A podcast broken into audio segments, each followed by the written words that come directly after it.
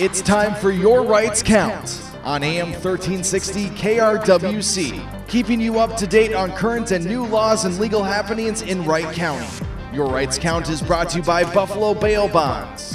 Since nineteen ninety-one, Buffalo Bail Bonds has been serving the Wright County community with their twenty-four hour calling service. Their four licensed agents can meet with you anywhere you need. They're fast, discreet, and endorsed by local attorneys and offer affordable rates with easy, no-interest payments. Call seven six three, six eight two, six seven seven one and let Scott, Rick, or Liz help you start the process of setting you, your friend, or loved one free. The first step is to call Buffalo Bail Bonds at seven six three, six eight two, six seven seven one or check out their website, A A A bail bonds M N dot com. Their office is located at twelve second street Northeast in downtown Buffalo. Buffalo Bail Bonds, seven six three, six eight two, six seven seven one.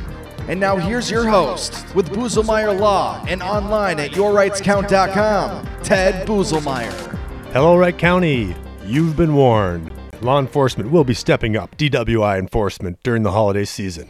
As they should be. Don't be a jerk. Don't drink and drive. Although D W I checkpoints, when they force you to pull over to check you for alcohol for no reason, are illegal in Minnesota, law enforcement will be looking for any minor traffic violations to pull a person over and to check them to see if they've been drinking at that point in time, during the holiday season especially. What can you do this season to avoid a D W I? Well, first things first, don't drink and drive. Not a drop, not a drink, don't drink and drive, period. You can be charged with a D W I under the impaired statute, even if you're not over point oh eight. So arrange for a sober driver before you go out this holiday season. If the testing methods employed in Minnesota weren't so unreliable, we would have less concern with ending up with a D W I, oftentimes unjustly. For example, blood tests in Minnesota have been unreliable. The Minnesota B C A had to respond to a recall of defective blood testing kits that did not have the proper preservative powder in the test tubes, so the blood would ferment and cause greater alcohol concentration than was collected at the time of the arrest. The point is, you can be convicted of a D W I even if you're not over point oh eight because of the deficiency in the testing methods alone. So what can you do if you're pulled over for a D W I and you're foolish enough to be even close to impaired?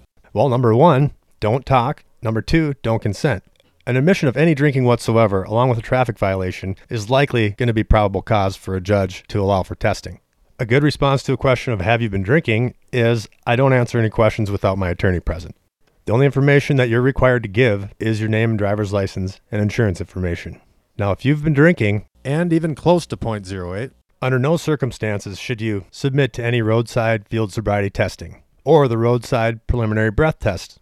Regardless of if you're sober or drunk, you are going to fail the field sobriety test, or at least you'll be told that you failed. The preliminary breath test on the roadside is also completely voluntary. Do you take it? That's a tough call. You're tempted to want to be going on your way, but these devices are not accurate either, and even under point oh eight, it may register as over point oh eight. You're only giving them more evidence and more evidence, making it more difficult to disprove that there was enough probable cause to arrest and test you. If you're arrested, and there's enough probable cause, and you read the implied consent advisory, or if you've been served with a valid search warrant, that's the only time that you're required to submit to testing or be charged with a refusal. That's when you definitely need to call an experienced D W I attorney to decide what advice is best for you, whether to refuse or submit to testing. Sometimes, in certain instances, it is better to refuse. Now, we all want the road to be clear of drunk drivers, and we want those drunk drivers to face penalties if they're putting others at risk on the road.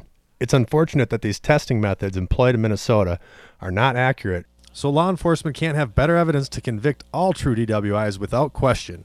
If you've been accused of a D W I, or if you've been injured by a drunk driver, give us a call. We'll help you out. So stay safe, get a sober driver, don't be a jerk, don't drink and drive at all.